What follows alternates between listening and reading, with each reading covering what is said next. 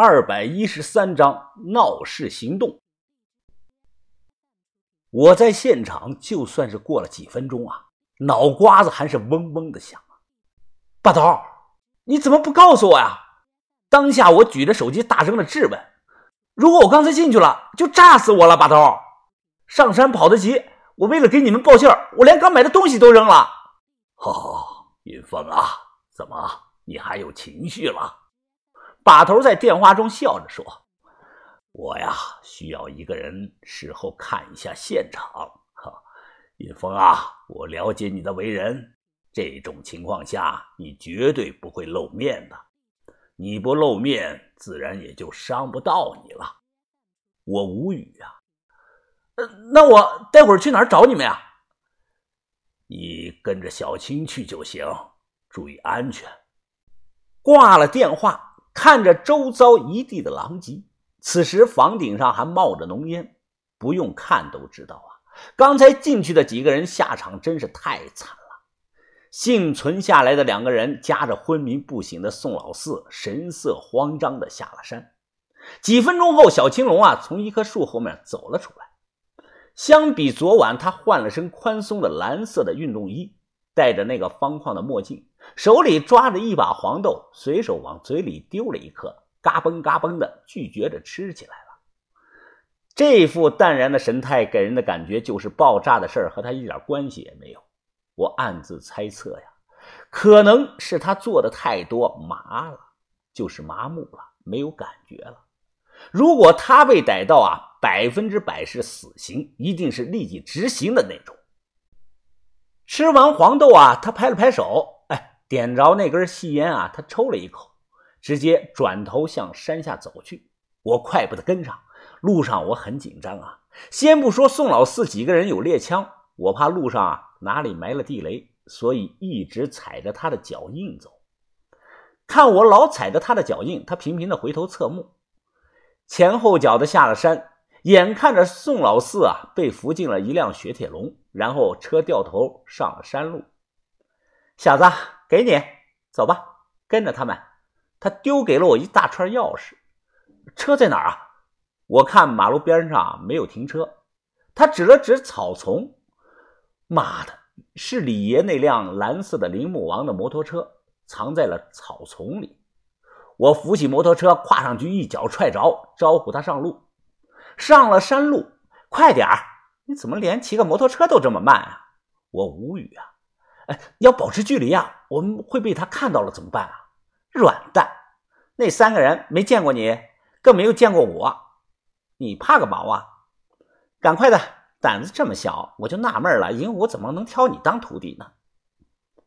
我火起来了，直接踩到五档，把油门拧到了底，远远的跟随着宋老四三人的车。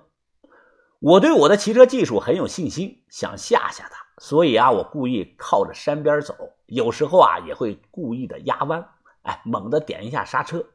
没想到人家是一点都不怕呀，也不叫，全程是面无表情。他双手反抓着铃木的后挡杆虽说啊和我坐一辆车上，但始终和我保持着一定的空间距离。似乎啊感觉到了我故意猛点刹车，他凑近在我的耳边低声的说道：“小子，是不是想找死啊？还是说你想分开挂到树上呢？”他声音低沉冰冷，充满了威胁。我不敢故意的点刹车了。路不近啊，最后跟着这辆车到了宋庄镇。那两个人并没有把那个宋老四啊送去医院，而是停在了镇上一处三层的小洋楼下。这一天啊是礼拜六，刚好有大集，呃，当地人呢叫赶，摆摊卖什么的都有啊。街上路上人就很多。看着三个人进了小洋楼，我和小青龙啊把摩托车啊停到了门口不远处。炸胶圈炸胶圈香得很啊，一斤两块钱，哎，都来看看啊！买粽子嘞，买粽子嘞，来看看了啊！黄瓜、丝瓜、西瓜、冬瓜、南瓜、苦瓜、甜瓜、木瓜、哈密瓜，啥粽子都有啊！摆摊卖货的卖力的吆喝着，吸引了不少村民是驻足观看。我混在人群中，看向一旁，努了努嘴。只见从小洋楼里啊，急匆匆出来一个女的，正在一脸着急的打电话。这个女的二十多岁，面容姣好，大白天穿了一身的粉色的睡衣，还有拖鞋，惹得周围路过的男人啊都忍不住想多看上两眼。我身旁啊有人就说：“哎，别看了，别看了，看你那点出息，把嘴旁边的哈喇子擦一擦吧。知道那个女的是谁吗？眼睛不想要了，还看？”另一个人擦了擦嘴，小声的说道：“哎，我知道，宋家的女人嘛，有你教老子。”啊老子玩不到，看看还不行啊？多管闲事！我也小声的说：“呃秦爷，咱们接下来要干什么呀？”哎，我可提醒你啊，这里不是荒山野岭，呃，绝不能那样干啊，因为这里是闹市区呀。他戴着墨镜买了两块钱的炸胶圈，正在品尝着。闻言，他把胶圈扔给了我，向睡衣女那儿走了过去。隔着围栏，他快速的丢到了院子里一个小东西，动作很快，我没看清楚啊。美女啊，你的钱包是不是掉了？哎，那里，院子里掉了个黑色长款的钱包，看着有点鼓啊，里头装着点东西。这个睡衣女扭头一看，随手捡起来钱包，打着电话开门进了屋，连句谢谢都没说。啊，青爷，你扔的那个钱包怎么回事啊？里头有炸药啊？他回我说。炸这么大的房子，那点量炸药是不够的，不是炸药是引药。我要做一场意外，没人能查到的意外。呃，什么意外啊？他笑着说道：“呵呵，操作不当，煤气罐意外的爆炸，炸死了几个人而已。”看了看时间，他又说道：“宋老三也该来了，多等等吧，正好我一块收拾了。”他眼神渐冷。十多年前呀。洛阳没人敢动我们。十多年后，我会告诉这些新人，情况依然是一样的。这些男的，我会一个个找到他们家，全都弄死，都得死。说完，他还舔了圈嘴唇。从这一刻开始啊，我开始害怕这个女的了。她和田三九是一路人呢，敢说更敢做，而且做的更残忍。季师傅让我远离她是有道理的，他没有瞎说啊。把头也说青龙缠身，哎，他就像条毒蛇，会偷偷的跟着人，等待时机啊，露出毒牙把人咬死。一般黑吃黑啊，都是用铲子或者斧头啊，从背后拍死人。